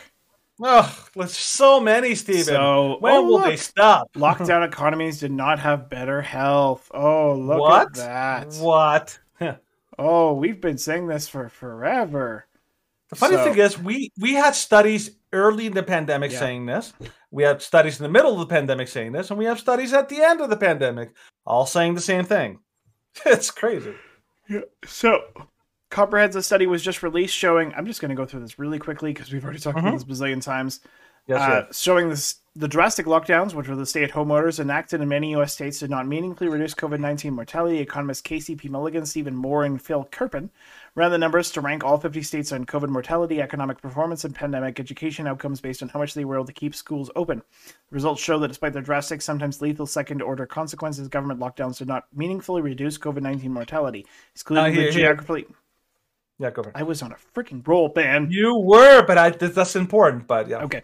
Excluding the geographically unusual cases of Hawaii and Alaska to focus on the continental U.S., there is no apparent relationship between reduced economic activity during the pandemic and our composite mortality measure, the authors conclude. okay, uh, Ben Shapiro. okay, Okay, so guys. Okay, guys. okay, guys. All right, gang. All right, gang. You know, we're Yeah. just gonna like, keep it straight here, gang. Okay, so here's the thing. Um, there, there's only one justification for lockdowns. Like Yeah. it's undeniable. The lockdowns cause collateral damage. We've been saying that since the beginning. They will kill more. They, they will cause harm. They will uh, cause harm from all sorts of things: canceled surgeries, uh, drug overdoses, suicides, depression, all this kind of stuff. Loss of life is measured not in like the immediate numbers, but the lot the loss of like overall lo- lo- loss of years of life. That's how it's measured. Now, the only way you can justify these like heavy-handed measures, which are not like in they're they're not uh, harmless, is if only if they can re- if they're shown to reduce the actual death level of the virus. So you basically be like, okay, these lockdowns are going to cause some deaths, but if they can be offset By the, by more like Mhm. lives saved from from the so-called like you know dangerous virus Yeah. and it that that's a cost benefit analysis the problem is these lockdowns are showing that a these things are causing a lot of additional deaths and damage and and, and suffering but they're not actually like like saving any actual um, statistical life so basically what lockdowns are they're like throwing like you know lighter fluid on an already existing fire Yep. that's basically what lockdowns are in in a, in a nutshell that's pretty much what they are Mhm. they're not they're not saving lives they're only they're only adding to the death toll. Yeah and, and this is this is basically like the the argument that i made uh at the at the beginning of the pandemic and stephen knows this i always say trying to trying to solve a pandemic with lockdowns it's like trying to to stop a termite infestation by taking a shotgun and shooting at every termite you see Yeah. that's basically what you're doing. You're Mhm. destroying your house and trying to like stop Yeah. termites. You You're might reduce cases a little bit if some of the pellets hit the termite, but you're going to damage everything else within the cone. and you haven't solved the termite problem Yeah. ultimately. So, Mhm. You've just caused a lot of damage and made it more exposed for the termites to do damage later. Mhm. Anyways, another story along the same vein, which I'm not going to go through quickly because we haven't addressed this yet. So, nearly all legacy media outlets prop up Pfizer doctors' study on the same day. So over one day, well over a dozen legacy media outlets propped up the shady government-funded Pfizer doctor-led study that warns about the risks of mixing with unvaccinated people. So you have the Globe and Mail, CTV, Toronto Star, Montreal Gazette, National News, City City News, the National Observer. Don't see what those ones are. So and then it, oh, it goes through all of them, but failed to mention several concerns beyond the fact that the government paid for the research. Mm, So the go count is up to 13. 13 media organizations all decided to, on the same day to reignite hatred for and actively promote avoidance of the unjab. This is coordinated, strategic, and political. Resist the propaganda. Yeah, there was one. There was one guy on my um my church's kind of like you know group chat, and uh, he he had like one of the greatest takes on this. He's like, "Tell me your tell uh, tell me that uh, vaccines don't work without telling me vaccines don't work." Bam, and the headline. Because it's true. It's like, oh, vaccines only only work if the unvaccinated are also vaccinated. I'm like, then they don't work. Thank you for showing me that. Yeah. Well, and it's the one of the funny things that I thought was like, oh yes, the unvaccinated are on the un, around the vaccinated. The vaccinated are the ones at risk. The vac- unvaccinated are not put at risk by the vaccinated. And it's like that tells you something serious about the vaccine, doesn't it? Mm-hmm. They're like, it means we shouldn't intermingle. It says no. It means that nobody should be taking this shite. So let's go Yeah. over the debunking of it. For one, the study doesn't use real world data. In fact, it didn't even require approval from a research ethics board. Instead, the study, if you could call it that, used a modeling method where researchers start with a set of assumptions and then find results based on those assumptions. Mm. Yeah, it's almost like you know Confirmation bias. confirmation bias. Yeah. Mhm. Yeah. So the most absurd of these assumptions is that most who receive the vaccine should be immune forever. Mhm. That's that's stupid. We know that that's not true. Our lower bound estimate for vaccine effectiveness. boosters. I know. reflected uncertainty about the emergence Omicron. va- Wait, you have to do the voice properly. Omicron variant. Omicron. Whereas our upper bound, 80%, reflected the higher effectiveness seen within the Delta variant. We treated immunity after vaccination as an all or none phenomenon, with a fraction of mm-hmm. vaccinated people as defined by vaccine effectiveness entering the model in the immune state, and the remainder being left in the susceptible state. They, of mm. course, failed to account for the fact that vaccine efficacy, if it exists at all, wanes over time. And with this being common knowledge now, yet is supposedly the logic behind people getting their third, fourth, and even fifth shot of the COVID vax. For mm-hmm. example, a vaccine that is 80% efficacious, Efficacious. efficacious would result in 80% of vaccinated people being immune and the remaining 20% being susceptible to infection. We did not model waning immunity. So, simple problems. Doesn't use actual data based on vaccine efficacy assumptions, doesn't account for waning immunity, starts with conclusion, creates model to reach it. Yeah, that mm-hmm. basically debunks it. And you can continue reading this. It's basically the, the the common problem is that uh, the left loves to use studies that are totally like that that have Yeah. a million problems. Oh, this is a this is actually a big one. What?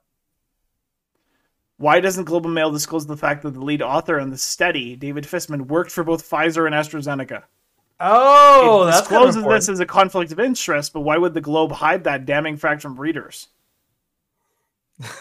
All of those legacy media outlets should be like, yes, there's a study that says this, but we should note that it was written by someone who worked for Pfizer and AstraZeneca.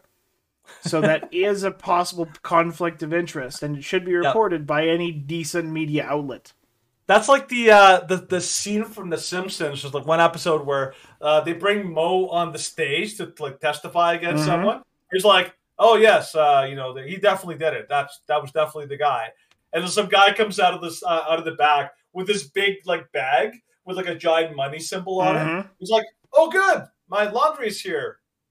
Thank goodness. You know? And Thank it's like, that's that's that's basically what it like seems like. Yeah. Um, this is why internet censorship needs to be fought with all your your all your heart. Yep. Because the only way to expose these frauds is by the internet. Well, yeah, like and it. Stuff like this would be the algorithm currently used by, like we were talking about with Elon Musk. The current algorithms on Twitter would push this study and these results like crazy, Mm-hmm. and would hide anyone like Ezra Levant.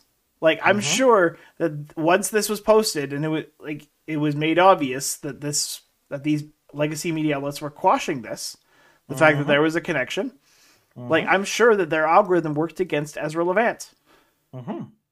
But and it, tr- it pushed and promoted them, but it tried to quash him Yeah.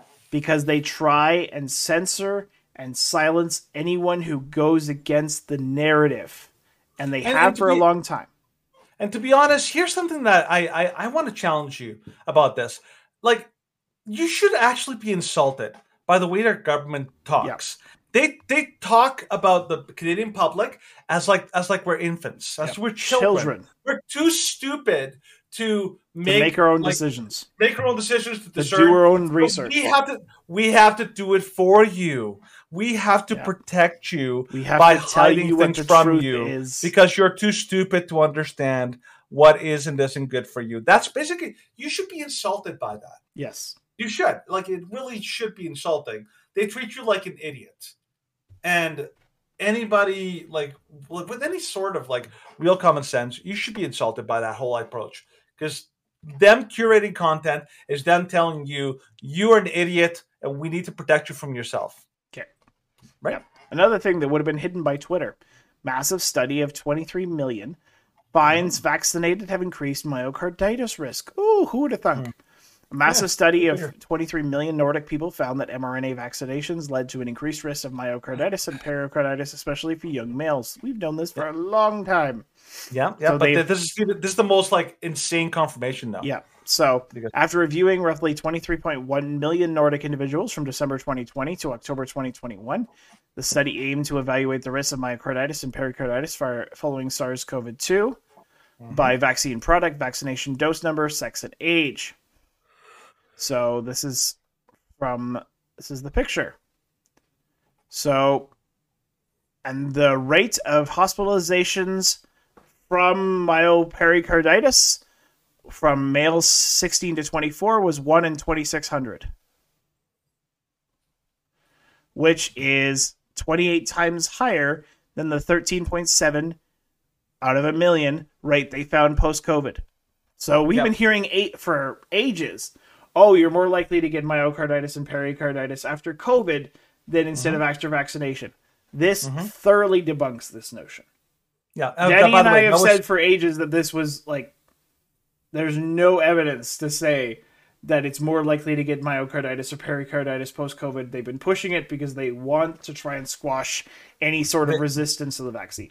They, they essentially want to uh, obfuscate. They want like they, they're not hiding the fact that people are getting myocarditis and pericarditis, which uh, anybody who tells you, any doctor, if any doctor tells you that it's mild, that is garbage. Don't believe them at all. This is not a mild thing. It's No. a very serious, hard Oh, complication. myocarditis and pericarditis, like it's not at all. they're pleasant. life changing. They're life-changing and- Like myocarditis increases your risk of a heart attack in later later on in life by an immense amount.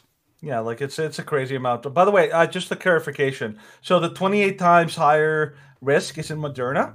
For Pfizer, it was seven times higher. Okay. Yeah, I remember like we're looking through the, the article and they said like for Pfizer it was seven for uh, Moderna. So Moderna was clearly the worst one here. Yeah. out of these. It also um, says the risk was more pronounced after the second dose rather than after this of Moderna rather than of course Pfizer. And Mm-hmm. the of course the risk was highest from those 16 to 24. Mhm. And yeah, it's uh, just this is just adding to the fuel to the fire of like why this this this this thing was a gigantic mistake, and millions of people all over the world are going to suffer because of this Mhm. panic and this like you know rush to create this like magic cure that actually ended up being uh you know massive damage. So yeah, Mhm. so Yeah. like I said, I no longer recommend the va- vaccine to anyone. Yeah. If anybody asks me, no, don't even bother. Not only are there viable alternatives that are far more safe and far more effective, but the vaccine is the, the risks are so immensely high, and Yeah. that's just the ones we know. Mhm. The ones we don't know might be even worse. So no. Yep. Okay, so final story stories that we're going to go over today is concerning Leslyn Lewis. Mhm. So, for those who do not know about Leslyn Lewis, Leslyn Lewis is a Conservative Party of Canada MP who is running for the leadership position of the Conservative Party of Canada. Uh, her main challenger is Pierre Poilievre, who Danny and I both like. Mm-hmm. Leslyn Lewis is also good. Yep. And Leslyn Lewis is doing much better this go around than she was in her conservative leadership bid in 2020. And that uh-huh. bid, uh, just because of the circumstances and the situation of that election, she kind of wrote a center right position instead of a proper right wing position. Mm-hmm. And now she's like, yeah, that didn't work, so I'm just going to go and become a proper social conservative and mm-hmm. run on that. And she's done very good things, and one of a couple of them are we're going to detail right now. So Leslyn Lewis pushes back on CBC hosts attacking her for being against the WHO propaganda. So, if, if, anybody wonders, this is something a, a conservative leader has to be able to do. You need to be able to stand up to legacy media because they are going to attack you. This is this is what Poilievre does amazingly well. Mhm. He is very good at answering the Yeah. tough questions. The question is, can Dr. Leslyn Lewis do the same? Yeah. And so that's something and like you should. we were not very pleased with Leslyn Lewis because during the 2020 leadership bid, Derek Mm-hmm. Sloan Derek Sloan was the only conservative leadership candidate to criticize the WHO. And he's like, they have no Mm-hmm. say about what we do here in Canada. And Dr. Tam, Dr. Theresa Tam, who was running Canada's COVID response, and he's like, who is she beholden to? Is she beholden Mm-hmm. to Canada? Is she beholden to China? They're like, oh, that's racist. And every other leadership candidate, including Leslyn Lewis, was like, yeah, that's probably racist. And now she's herself standing up because it went from conspiracy theory to conspiracy facts because that takes six months. Mhm. So, so Power and Politics host Vassy Kapelos seized on a moment in the interview with Dr. Lewis and spoke about her opposition to Canada signing onto a WHO worldwide pandemic strategy plan to attack her character.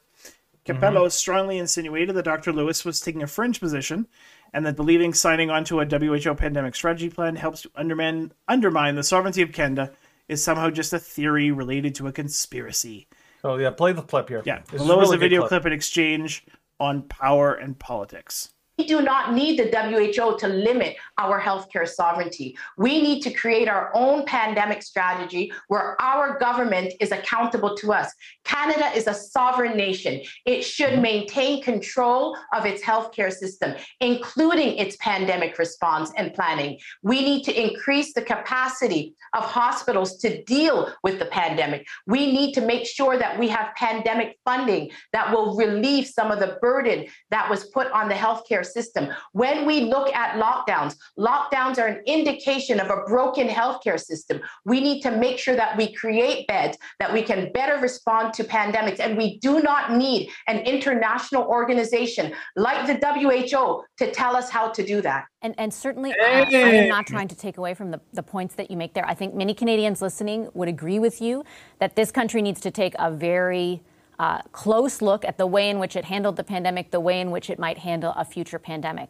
What I am asking you, though, is why you're sounding an alarm uh, and, and making an insinuation or an implication that Canada would give up its sovereignty to a global organization, which is part and parcel of bigger theories out there that are criticized as being conspiracy theories, right? To try and sort of undermine faith in global institutions. Why would you posit that kind of theory without evidentiary proof of it?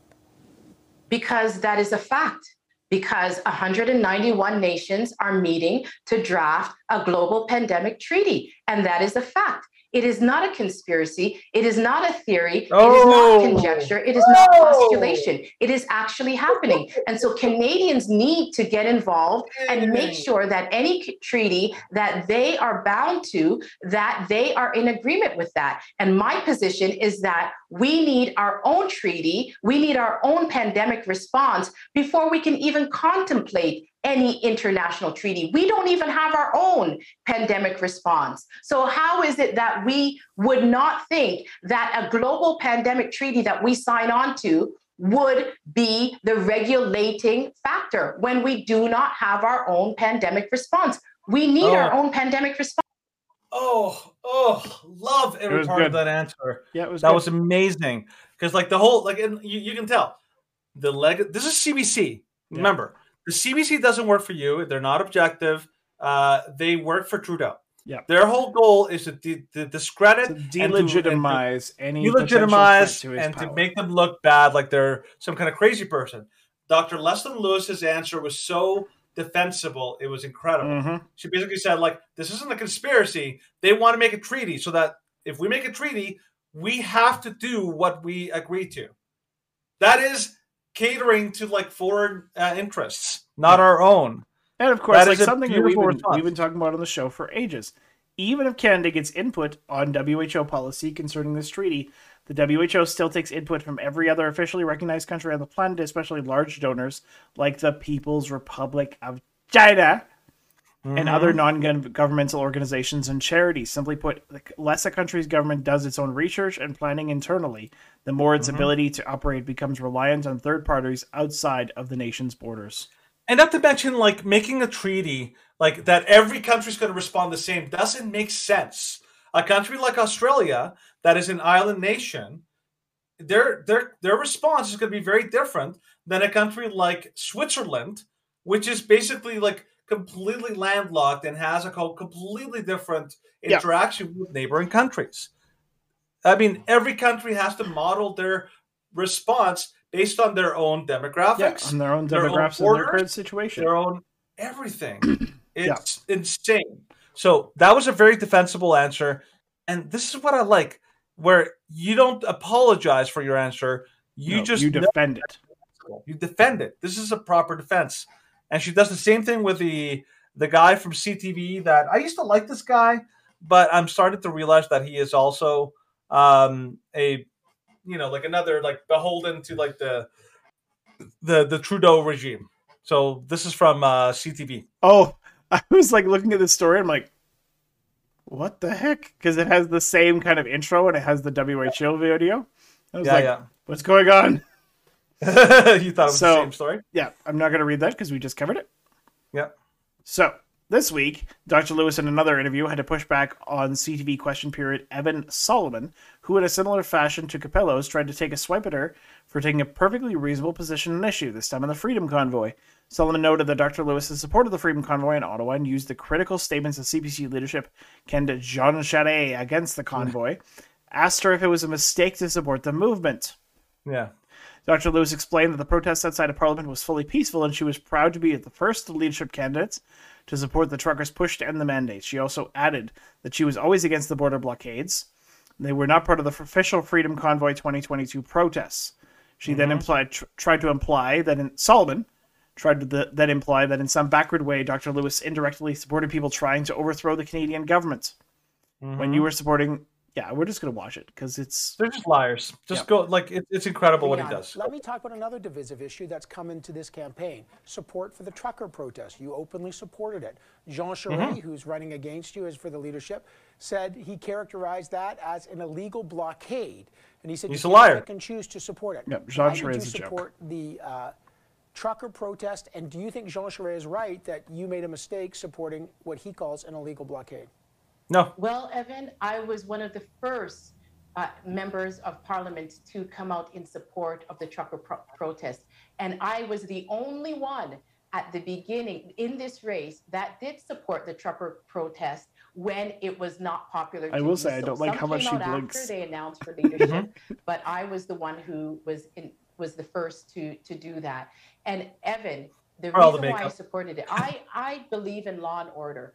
I do not support blocking critical infrastructures of any kind. But you but did. those But you infrastructures did. But- were but- cleared. but to be These fair, but individuals that's what they were in were front doing. Of Parliament. They were in front of Parliament, Evan. Liar. And they wanted to speak to the people whom they elect to to hear them.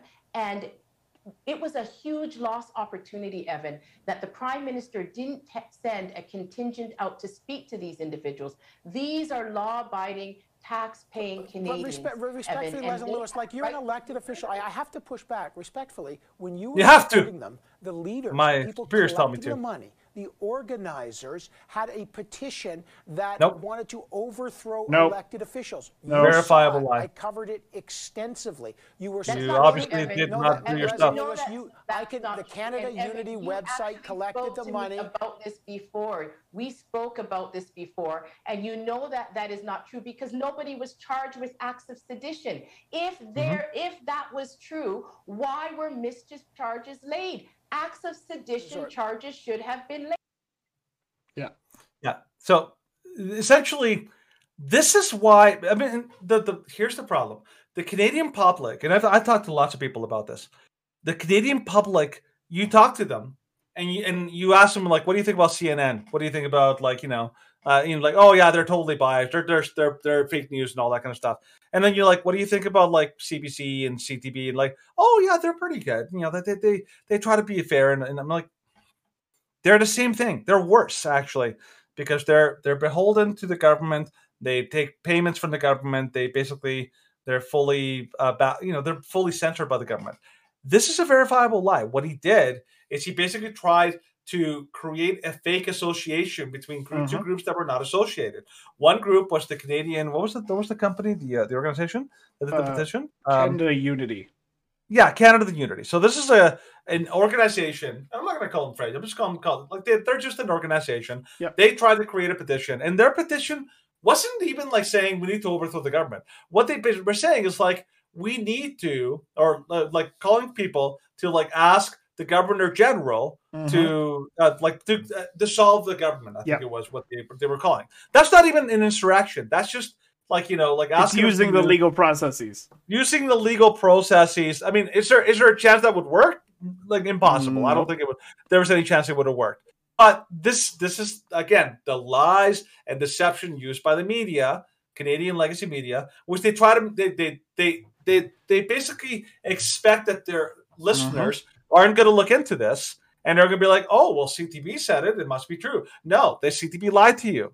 CTV, what they didn't tell you is that this comp- this organization has absolutely zero connection or any any kind of affiliation with the actual freedom truckers. Yep. Here's what L- L- Dr. Lewis did great is she basically called him on his lies on, He's nation- like, no, on know, national TV. not true. It's like, no, you and I talked about this. You know you're lying through your freaking teeth. You mm-hmm. like, you know, you hack. Yeah, and Like- like, she does actually a really good job of exposing how easily and how manipulatively they lie to try and push all these narratives. And like they've pushed a new narrative almost every day about COVID, about lockdowns, about vaccines, about elections, about everything under the sun. And these reporters, while once considered serious and proper journalists, are now nothing more than a joke and a laughable, laughable stain upon our country. They're, basically sellouts. Every Oh, one are. of them is a sellout. Like you know, like the guy here, Solomon. The you know, what's his name? Solomon. Evan Solomon, Or- yep. Evan Solomon. Okay, he isn't a journalist. He's literally like the the best description. I know that he has a some kind of official title, but here's what he actually is. He's an actor. That's what he is. I Mhm. mean, I, I hate to say it. He's an actor. He sits in a studio. He reads whatever you tell him to read. He like puts on a suit, and then he, all, Yeah. his job just spews is out to talking points. talk, to repeat what the prompter said, and maybe when he's interviewing people, he has an agenda that he's been told to interview. That's what he is. He's an actor. Yep. He's not a journalist. A journalist is a person who goes out and investigates what is actually happening out there. Most of the independent media in Canada are are actually journalists. The Counter Signal is full of journalists. The Rebels journalists. Yep. The True, uh, True North is jour- journalists. Western Standard. All these like independent ones. Mhm. And there are some. There's still a remnant of uh, journalist journalists in uh, some legacy media. Yeah. Uh, but not that many. No, they're Like like, you can yeah. you can point them out almost by name. Like I think Yeah. about the the Globe and Mail. It's like who do I think of that's reliable in the Globe and Mail? Rex Murphy. Yeah. That's it. Mm-hmm. It's like oh, okay then. That's, That's, not got. good. Mm-mm. But and that's that's the problem with uh like the media the the the real the purpose of the media was always to provide a pushback against government. Yeah. Okay, that's one of the that they're supposed to inform people and to hold the government accountable. Yeah. The problem is we're now seeing a shift where the media is no longer independent and separate from the government. They are now one and the same. They're exactly like the uh, like the media you saw in V for Vendetta, where you have the government and the government has this little like media guy in there. It's like, oh, by And the way, just how they here's the story. story. Here's the story you're going to tell the people and make sure you make it convincing. Oh, don't worry. We'll line up a couple of experts that will testify that the trucker pro convoy was really dangerous and legal. And we'll line up some cop that will be like, oh, yeah, they're really mean to me. And uh, some pro, we'll, we'll, we'll make sure to place some protester in there that will make them look bad. And like, you know, like this is the problem. This is why when, when that guy said like, you know, oh, sowing, sowing distrust in our oh that sorry that was the CBC lady sowing distrust. This is a new talking point. The idea is that uh, oh the people who are criticizing they're making us distrust our our institutions. Well, here's the thing: are our institutions worthy of trust? Because if No. they're all lying, and if the if the AHS and all the health new people are lying, institutions. you need to yeah they need to be held accountable for their lies Yep. It's like they're not sacred and they're not untouchable they are like you know they they should be held accountable hmm that is a that is a talking point that is nonsensical you know if you're doing a great job Totally. great if you're doing a terrible job Then you, you kind of need, should be like you should crap. be changing the way you do things, and you should be open to being called out about it. and and and this is but this is even worse than doing a bad job this is our governments lying to their people Yeah. That's even worse than doing a bad job Mm-hmm. And this being- is only a part of it. Yeah. So, the Ottawa Police ban vehicle-based protests, including Rolling Thunder motorcycle convoy. So Mm-hmm. the Ottawa Police Service has announced that due to the Freedom Convoy, they will now bar vehicle-based or supported protests from the downtown core, including a motorcycle convoy headed to the city this weekend to celebrate freedom. The event, dubbed Rolling Thunder, is hmm. estimated to have attracted between 500 and 1,000 people who are set to arrive in the nation's capital on Friday and leave Sunday. The OPS announcement means that the rally participants will now be barred from using their vehicles downtown, be creating vehicle exclusion zones, which cover a large portion of the city's downtown core. We'd identified that based on what's occurred in our city over the last number of months, that vehicle based protests shouldn't occur in that area. Said Auto mm-hmm. Police Steve. Police. Is that chief? No, he's not the chief. It's just Representative Steve Bell. Our mm-hmm. communities are scarred by what happened in February. Scarred. They will. They are deeply hurt and affected by that. They expect us to maintain community safety and well-being in their area. and They're putting plans in place to make sure we do that. Yeah, the Ottawa police are just full of shite because mm-hmm. Ottawa became safer during the convoy. Mm-hmm. So they're banning vehicle-based protests because they want to discourage anyone standing up or openly dissenting against the government regime. Mm-hmm. And like they've done the same thing right here in Calgary when we did our last coverage of the protests that they've done about we go to the protests about once every two months. And the mm-hmm. last coverage last time we went, which was in early March, mid March. Yeah, yeah, it was a while ago. Yep. So when we went, we when we went, there were new impositions upon the upon the movement that Yeah. we had to use sidewalks, that we couldn't use any sort of like sound amplification at the certain park. We couldn't do this, we couldn't do this, we couldn't do that. And then we had to move the location last minute and we were like, yeah, we kind of have to keep this a secret from the police because the police are only acting upon the instruction of their tyrannical overlords. Yeah. Uh, here's the thing. Um, uh, by the way, well, well um, I I have this.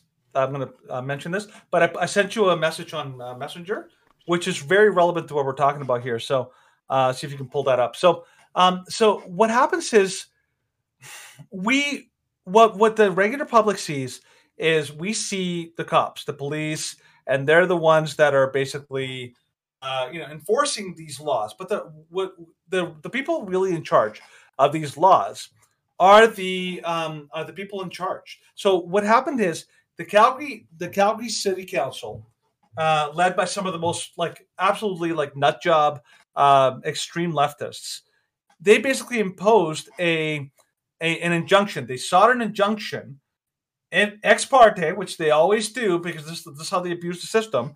And they basically made an injunction. The problem here is that they're, the, the city is enforcing it selectively. So this is uh, the post from Calgary Freedom Central, which they, they always know everything that's going on. Here's what they said. Uh, they've announced a temporary injunction from March 18th against the amplified devices, honking, blockading roads has ended, and they're no longer pushing for a permanent one.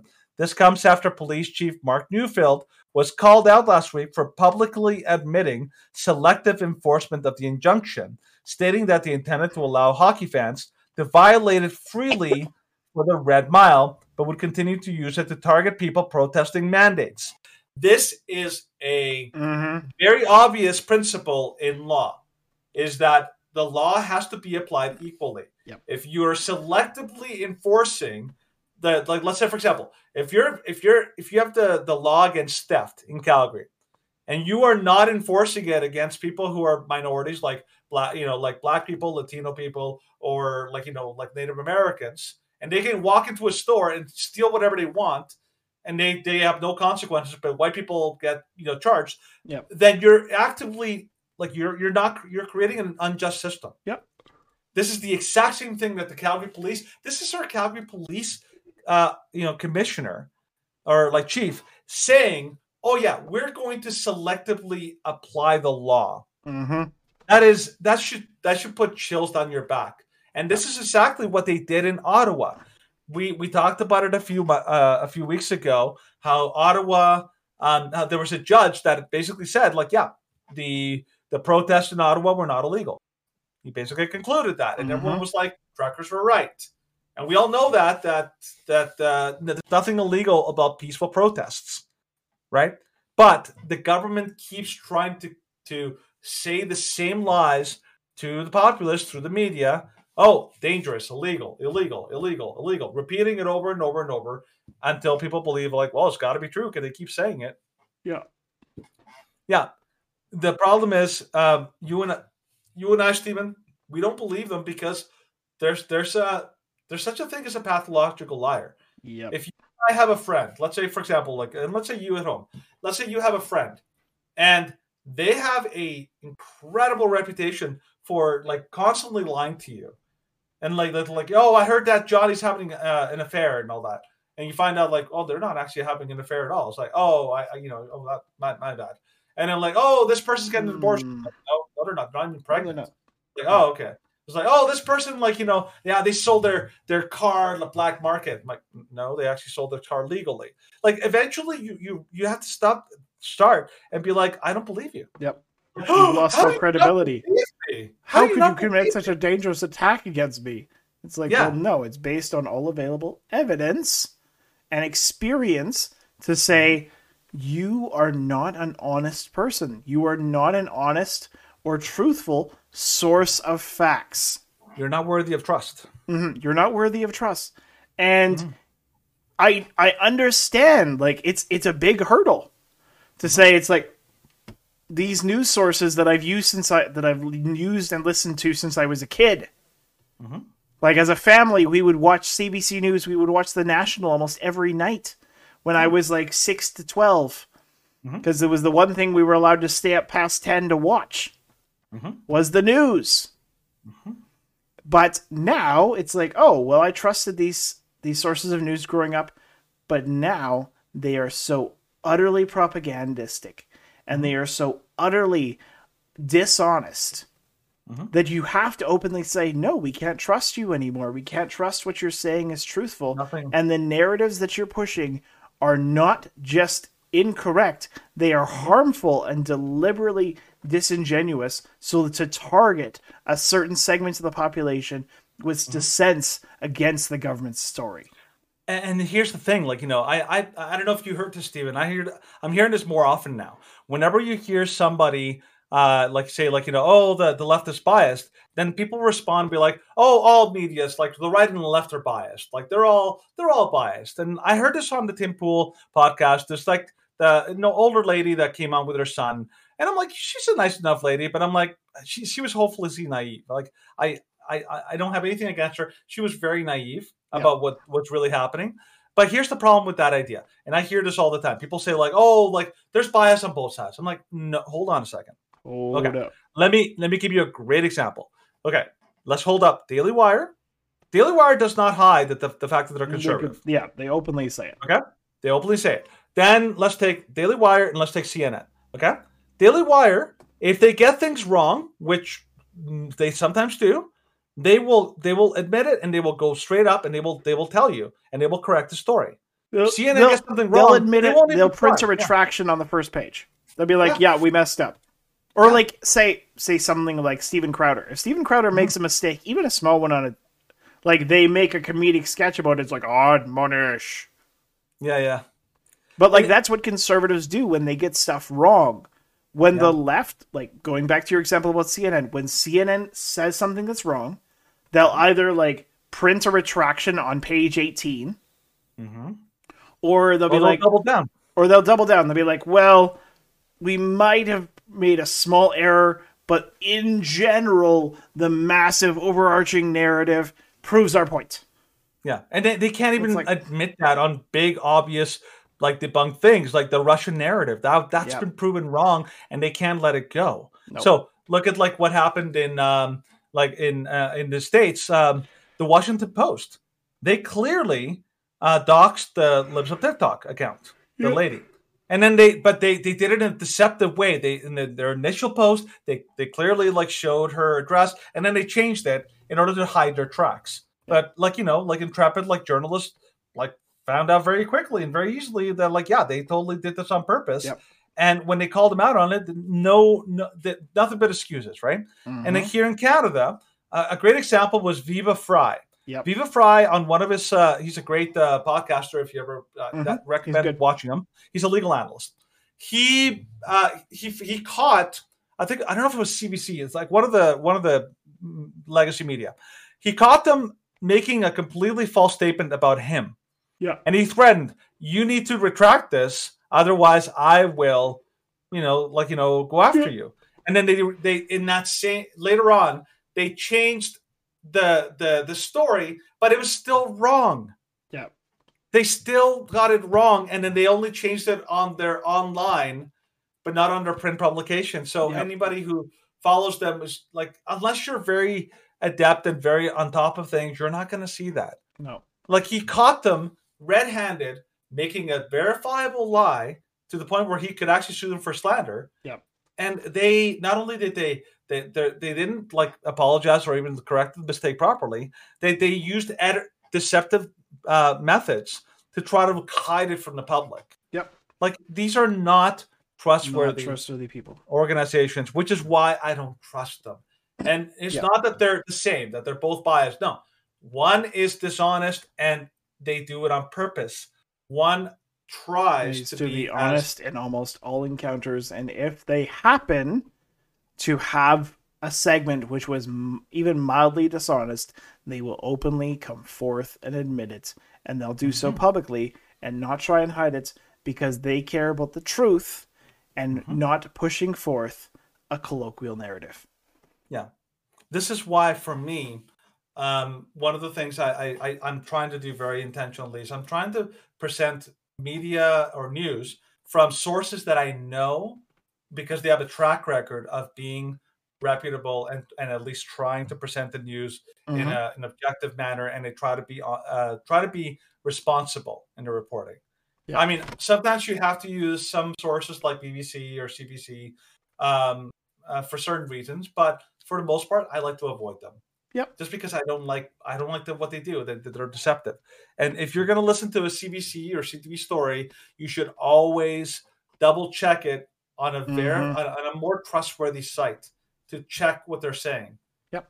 Because you know the, I don't know they can't be trusted. So Okay. always be very Yep. discerning about your media. We could go on and on this about this for Mhm. hours, but we We won't could. because we Mm. have to finish the show. So that is where we're going to end today's show. Thank you for watching. Thank you for listening. If you're following us on our video platforms such as BitChute, YouTube, and Rumble, again, YouTube is solely reserved for live streams, which is on Thursday. And once again, Thursday, 8 o'clock Mountain Time, live stream. It's going to be here. It's going to be on Facebook. It's going to be on Twitter. It's going to be on Twitch. And it's going to be on YouTube. And of course, you can find all the links for all of that on our website or on BitChute, YouTube, and Rumble by searching up the Shrewd Dudes podcast. Mm-hmm. Or you can find us on Twitter, as I sh- highlighted early in the show, at at the Shrewd Dudes Cast. Should do this podcast, isn't it? No, it's the Shrewd. It's the Shrewd Dudes Cast. Oh, good. It's not even the. It's Shrewd's Shrewd Dudes Cast. Cat. So Good that's how you can find us on Twitter because we're trying to become more prominent on Twitter because Elon Musk took it over. Speaking Mm-hmm. of Twitter, if you're following us on our text platforms like Twitter, Gettr, Parler, and Facebook, then don't forget to like, to follow, to share, to retweet, to do everything and all of the above to try and share this content because, of course, that is how truth gets out. Because otherwise, the legacy media will control everything. Oh, by the way, quick, just to say this really quick. Uh, a big announcement. Libs of TikTok has officially reached 1 million subscribers. Woo! Nice. That was pretty cool. Very cool. I was Very excited cool. about that. Yeah. All right. And I think that's all for today. Mhm. So make sure and follow us on our various platforms. And Danny, sign us out. Uh, we love you guys. You guys are awesome, and uh, thank you for putting up with our chattiness. But you know, hopefully, we're hoping you learned something. Uh, here at the Shrewd This podcast, we always like to remind you, and always like to encourage you. Uh, why be rude when you can be shrewd instead? All right. Good night, everybody. Yep. Good night, everybody. We'll see you on Thursday for a live stream. And until then, as always, God bless.